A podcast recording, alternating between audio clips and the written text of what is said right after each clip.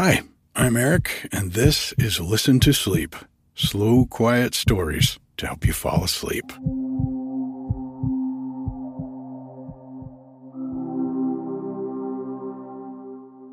It's been a beautiful week up here at the cabin.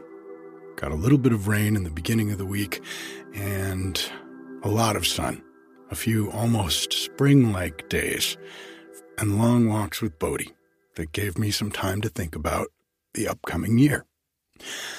One of the things I've set as my goal for this year is to make Listen to Sleep one of the top 10 sleep podcasts. I've so enjoyed this last year of growing the podcast, finding out what works best for all of you to help you sleep, hearing back from you, and finding out that it works and you sleep better. And that makes me happy. That makes you happy. I want more of that for all of us. So I'm asking for your help this week. Would you recommend the podcast to one person you know this week who might need some help nodding off at night? I sure would appreciate it. You can send them to the website www.listentosleep.com. And there they can search all of the episodes and find one that seems like a good start for them. If you haven't been to the new website yet, I finished it about a month ago, and along with a tagged, searchable index of almost a hundred episodes, there is a spot for you to leave reviews, which I very much appreciate. Thank you so much to all of you who've already done that.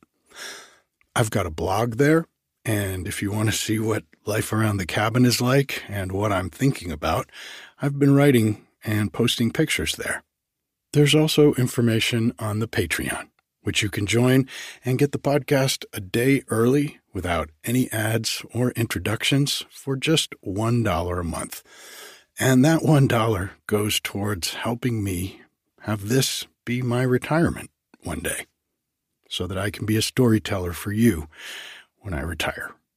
This week, five new people joined the Patreon. Thank you so much, Dana, Thank you, Megan. Lai Ming, thank you so much for joining the Patreon. Christoph from the Netherlands, thank you for joining the Patreon and supporting in euros. And Delva, thank you so much.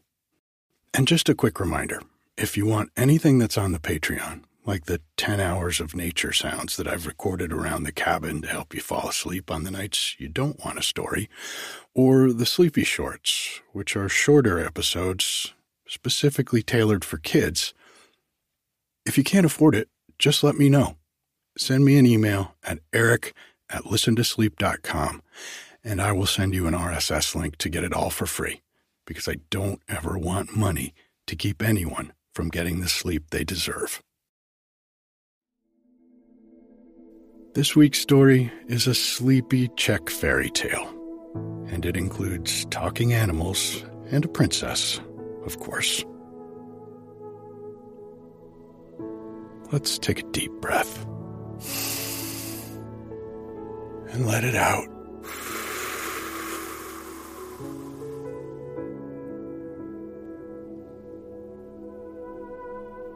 Just feel yourself lying against the mattress, sinking down into it, allowing yourself to just relax.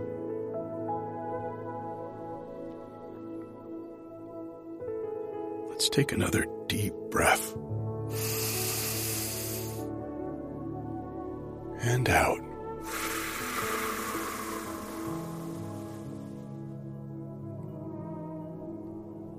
Nothing to do nowhere to go.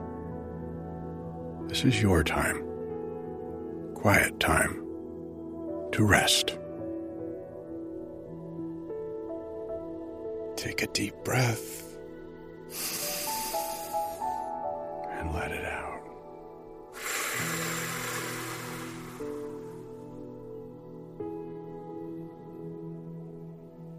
If you get sleepy while I'm reading to you, that's okay. Just let yourself nod off.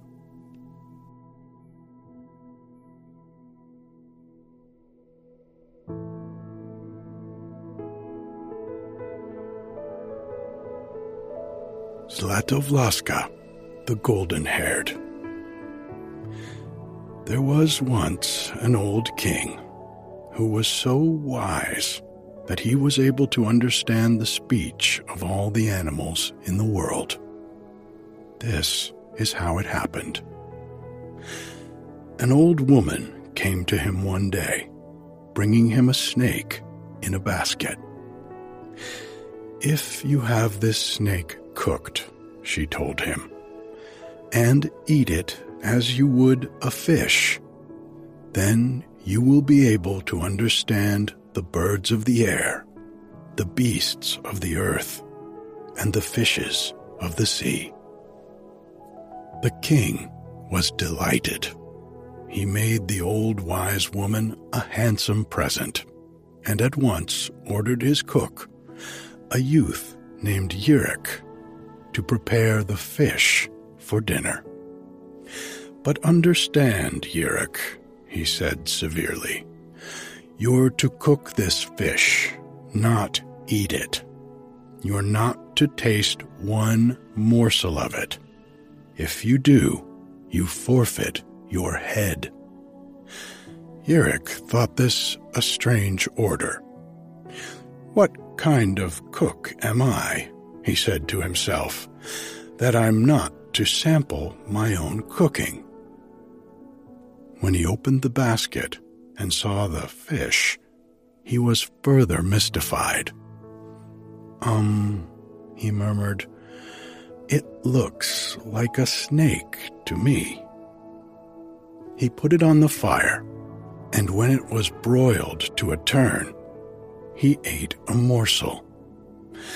It had a fine flavor.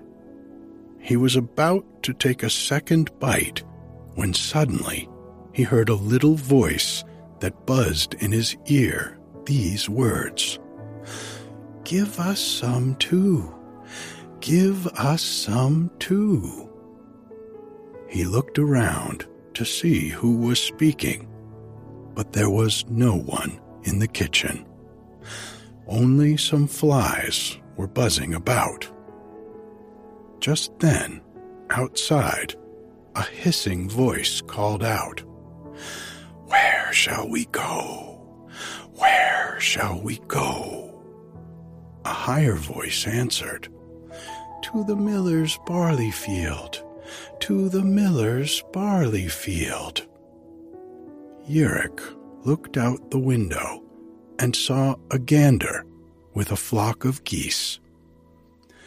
Oh ho, he said to himself, shaking his head. Now I understand. Now I know what kind of fish this is. Now I know why the poor cook was not to take a bite.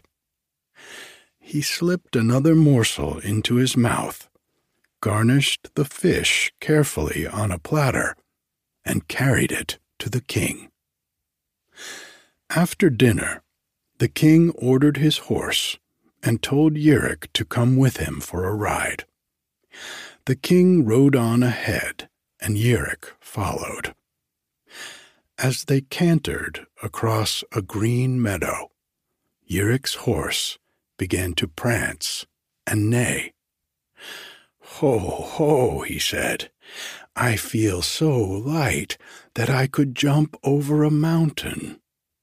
So could I, the king's horse said. But I have to remember the old bag of bones that is perched on my back. If I were to jump, he'd tumble off and break his neck. And a good thing, too, said Yirik's horse. Why not? Then, instead of such an old bag of bones, you'd get a young man to ride you, like Yirik. Yirik almost burst out laughing as he listened to the horse's talk. But he suppressed his merriment, lest the king should know that he had eaten some of the magic snake. Now, of course, the king, too, understood what the horses were saying. He glanced apprehensively at Yirik, and it seemed to him that Yirik was grinning. What are you laughing at, Yirik? Me, Yirik said. I'm not laughing. I was just thinking about something funny. Um, said the king.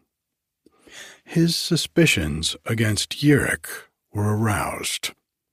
Moreover, he was afraid to trust himself to his horse any longer. So he turned back to the palace at once. There, he ordered Yirik to pour him out a goblet of wine. And I warn you, he said, that you forfeit your head if you pour a drop too much or too little. Yirik carefully tilted a great tankard and began filling a goblet. As he poured, a bird suddenly flew into the window, pursued by another bird. The first bird had in its beak three golden hairs. Give them to me, give them to me, they're mine, screamed the second bird. I won't, I won't, they're mine, the first bird answered. I picked them up. Yes, but I saw them first, the other cried. I saw them fall as the maiden sat and combed her golden tresses. Give me two of them, and I'll let you keep the third. No, no, no, I won't let you have one of them. The second bird darted angrily at the first, and after a struggle, succeeded in capturing one of the golden hairs. One hair dropped to the marble floor, making, as it struck, a musical tinkle, and the first bird escaped, still holding in its bill a single hair. In his excitement over the struggle, Yirik overflowed the goblet. Ha ha, said the king. See what you've done. You forfeit your head. However, I'll suspend sentence on condition that you find this golden haired maiden and bring her to me for a wife. Poor Yirik did not know who the maiden was, nor where she lived. But what could he say? If he wanted to keep his head, he must undertake the quest.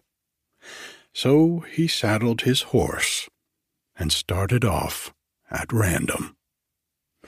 His road led him through a forest. Here he came upon a bush, under which some shepherds had kindled a fire. Sparks were falling on an ant hill near by, and the ants, in great excitement, were running hither and thither with their eggs. Yirik, they cried, help, help, or we shall all be burned to death, we and our young ones in the eggs. Yirik instantly dismounted, cut down the burning bush, and put out the fire.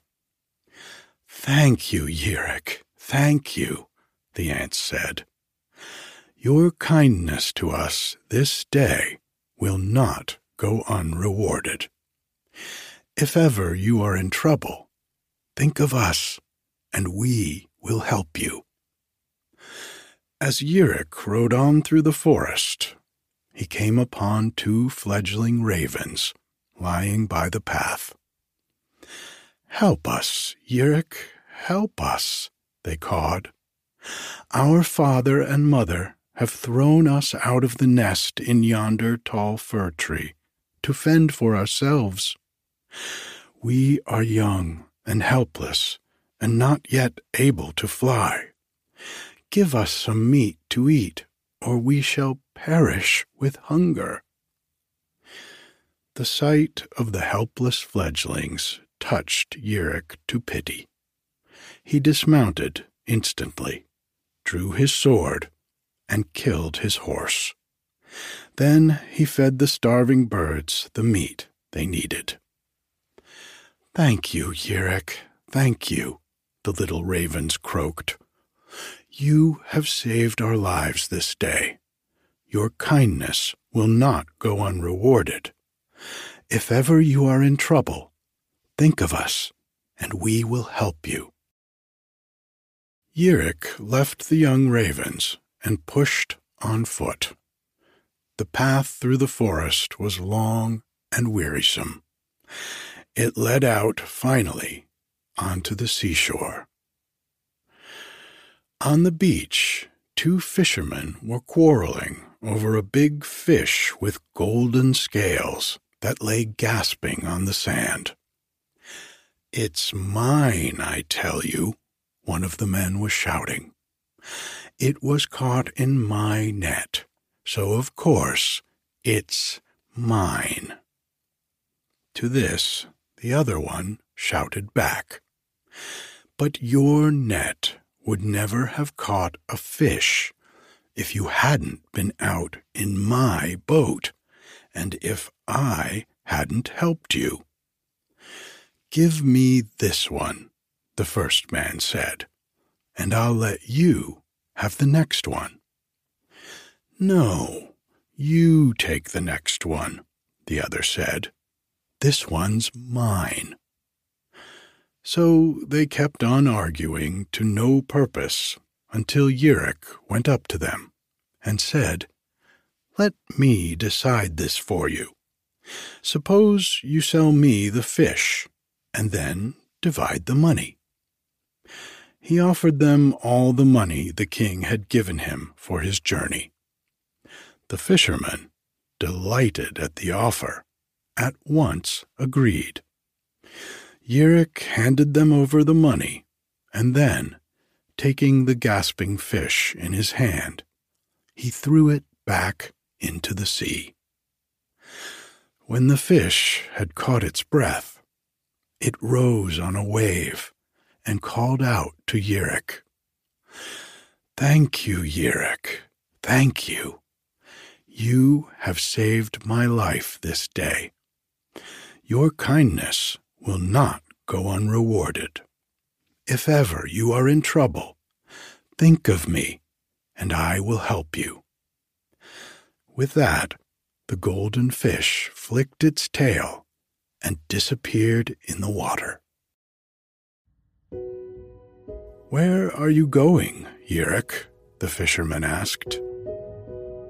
I'm going in quest of a golden haired maiden whom my master, the king, wished to make his wife. He must mean the Princess Zlatovlaska, the fishermen said to each other. The Princess Zlatovlaska, Yirik repeated. Who is she? She's the golden haired daughter of the king of the Crystal Palace do you see the faint outlines of an island over yonder? That's where she lives. The king has twelve daughters, but Zlatovlaska alone has golden hair. Each morning at dawn, a wonderful glow spreads over land and sea. That's Zlatovlaska combing her golden hair. The fisherman conferred apart for a moment, and then said, Yirik, you settled our dispute for us, and now, in return, we'll row you over to the island. So they rowed Yirik over to the island of the Crystal Palace, and left him there with the warning that the king would probably try to palm off on him one of the dark haired princesses. Yirik at once presented himself at the palace, got an audience with the king, and declared his mission. Hmm, the king said. So your master desires the hand of my daughter, the Princess Zlatovlaska, eh? Hmm. Hmm. Well, I see no objection to your master as a son in law. But of course, before I entrust the princess into your hands, you must prove yourself worthy. I tell you what I'll do. I'll give you three tasks to perform. Be ready for the first one tomorrow. Early the next day, the king said to Yirik, My daughter, Zlatovlaska, had a precious necklace of pearls. She was walking in the meadow over yonder when the string broke and the pearls rolled away in the tall grasses. Now, your first task is to gather up every last one of those pearls and hand them to me before sundown. Yirik went to the meadow, and when he saw how broad it was, and how thickly covered with tall grasses, his heart sank, for he realized that he could never search over the whole of it in one day. However, he got down on his hands and knees and began to hunt. Midday came, and he had not yet found a single pearl. Oh dear, he thought to himself in despair, if only my ants were here, they could help me. He had no sooner spoken than a million little voices answered, We are here, and we're here to help you. And sure enough, there they were, the very ants that he supposed were far away. What do you want us to do? they asked. Find me all the pearls that are scattered in this meadow. I can't find one of them. Instantly, the ants scurried hither and thither, and soon they began bringing him the pearls one by one. Yirik strung them together until the necklace seemed complete. Are there any more? he asked.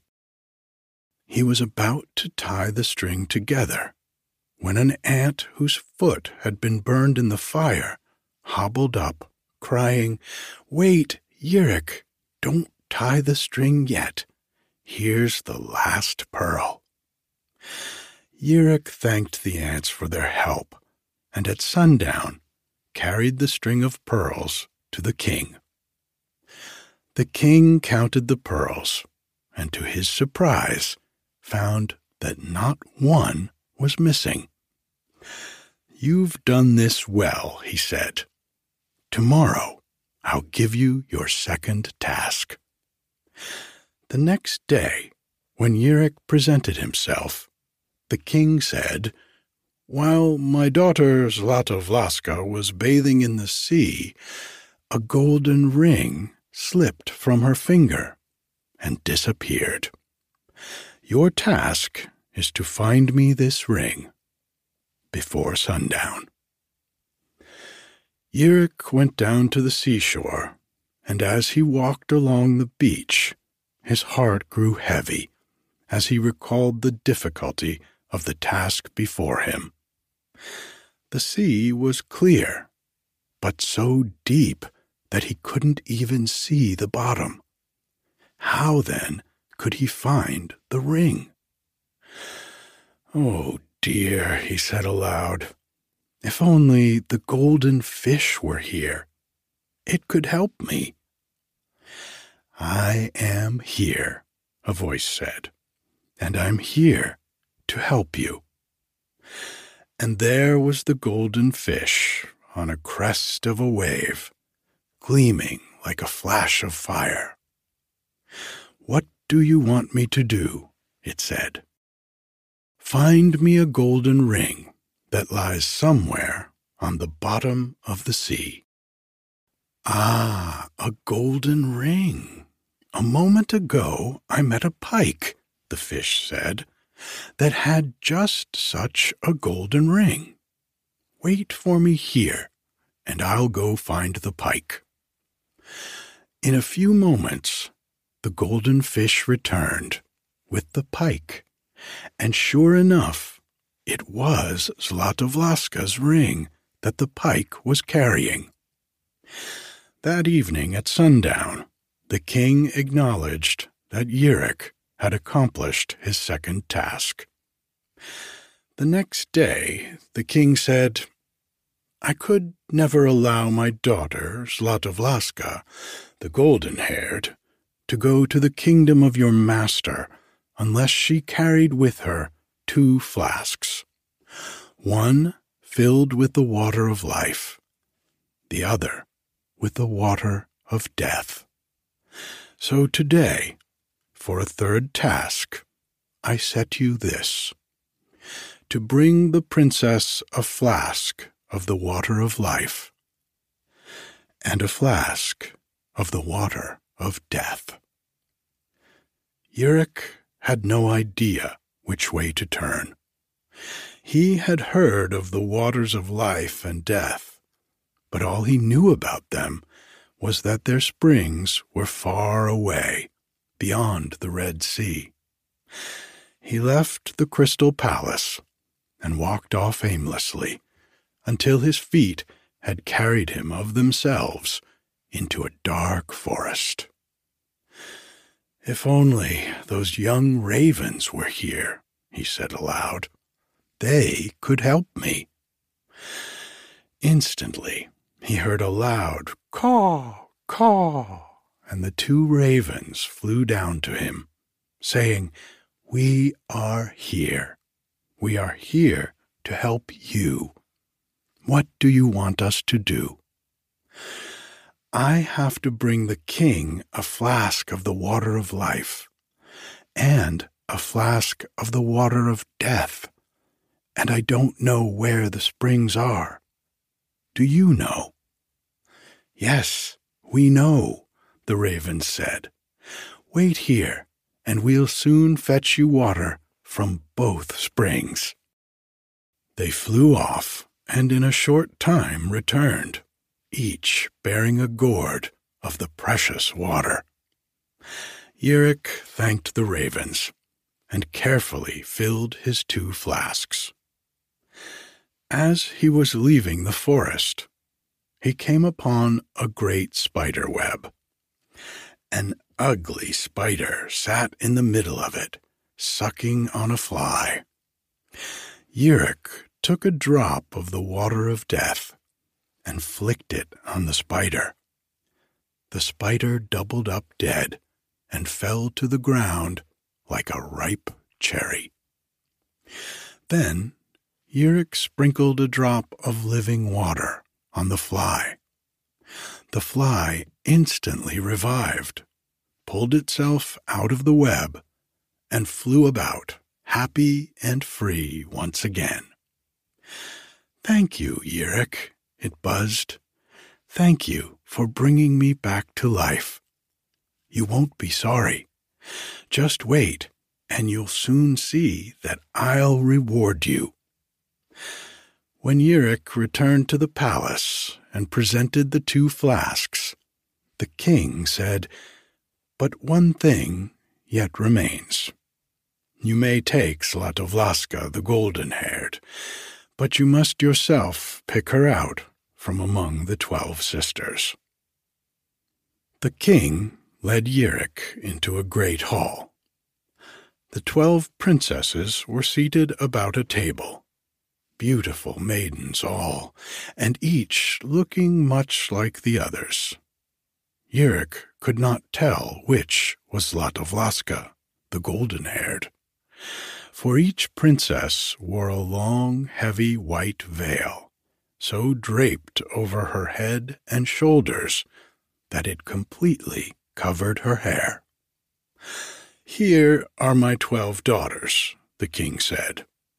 One of them is Zlatovlaska, the golden haired. Pick her out, and you may lead her at once to your master. If you fail to pick her out, then you must depart without her. In dismay, Yirik looked from sister to sister. There was nothing to show him which was Zlatovlaska, the golden haired. How was he to find out? Suddenly, he heard a buzzing in his ear, and a little voice whispered, Courage, Yirik, courage. I'll help you.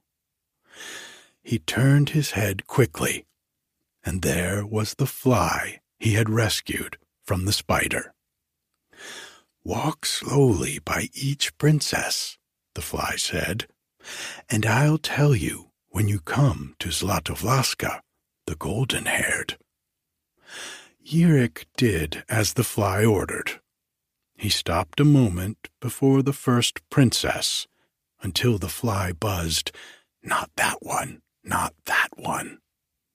He went on to the next princess, and again the fly buzzed, Not that one, not that one.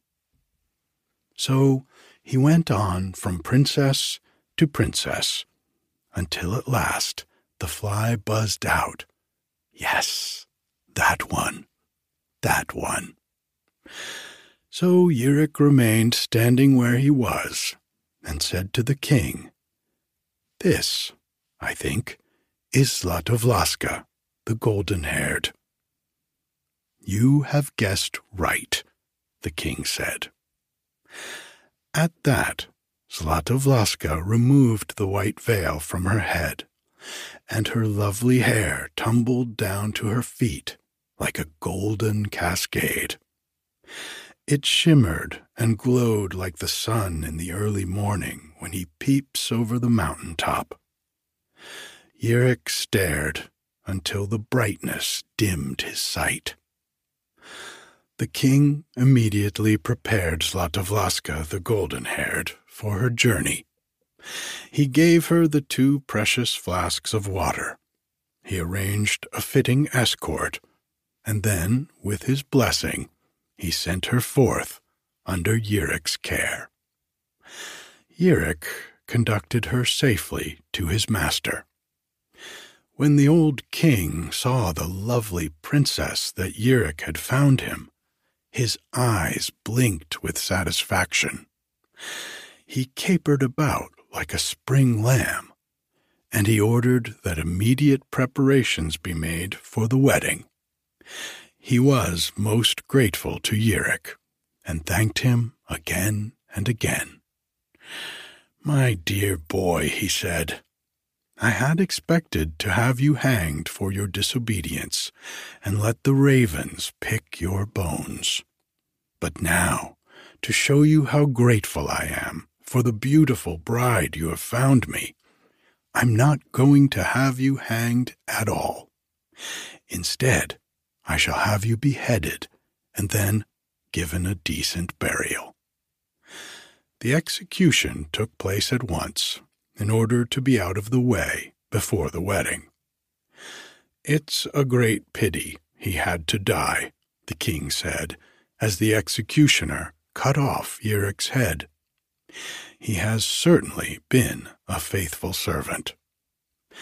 Zlatovlaska, the golden haired, asked if she might have his severed head and body. The king, who was too madly in love to refuse her anything, said yes. So Zlatovlaska took the body and the head and put them together. Then she sprinkled them with the water of death. Instantly the wound closed, and soon it healed so completely that there wasn't even a scar left. Yirik lay there lifeless, but looking merely as if he were asleep.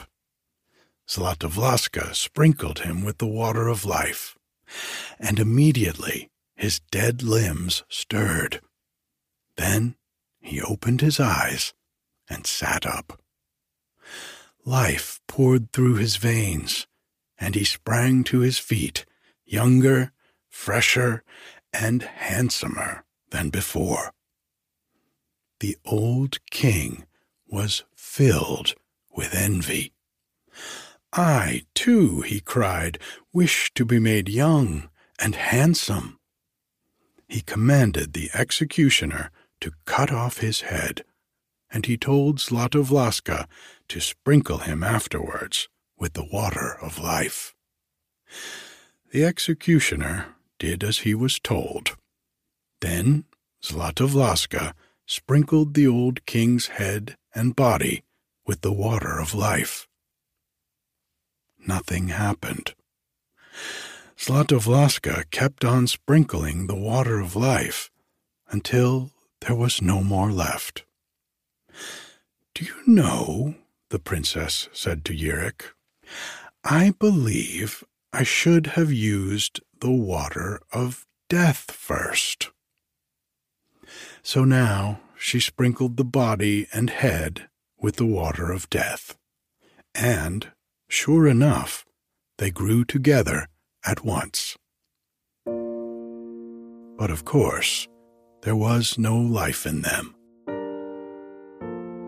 And of course, there was no possible way of putting life into them because the water of life was all gone.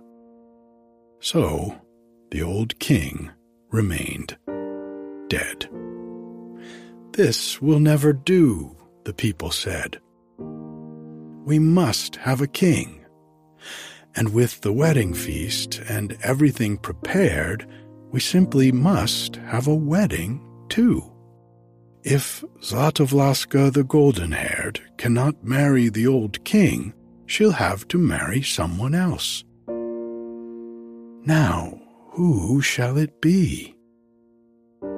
Someone suggested Yirik because he was young and handsome, and because, like the old king, he could understand the birds and the beasts. Yirik, the people cried, let Yirik be our king. And Zlatovlaska, the golden haired, who had long since fallen in love with the handsome Yirik, consented to have the wedding at once in order that the feast already prepared might not be wasted. So Yirik and Zlatovlaska, the golden haired, were married, and they ruled so well, and they lived so happily that to this day, when people say of someone, he's as happy as a king, they are thinking of King Yirik. And when they say of someone, she's as beautiful as a queen, they are thinking of Zlatovlaska, the golden haired.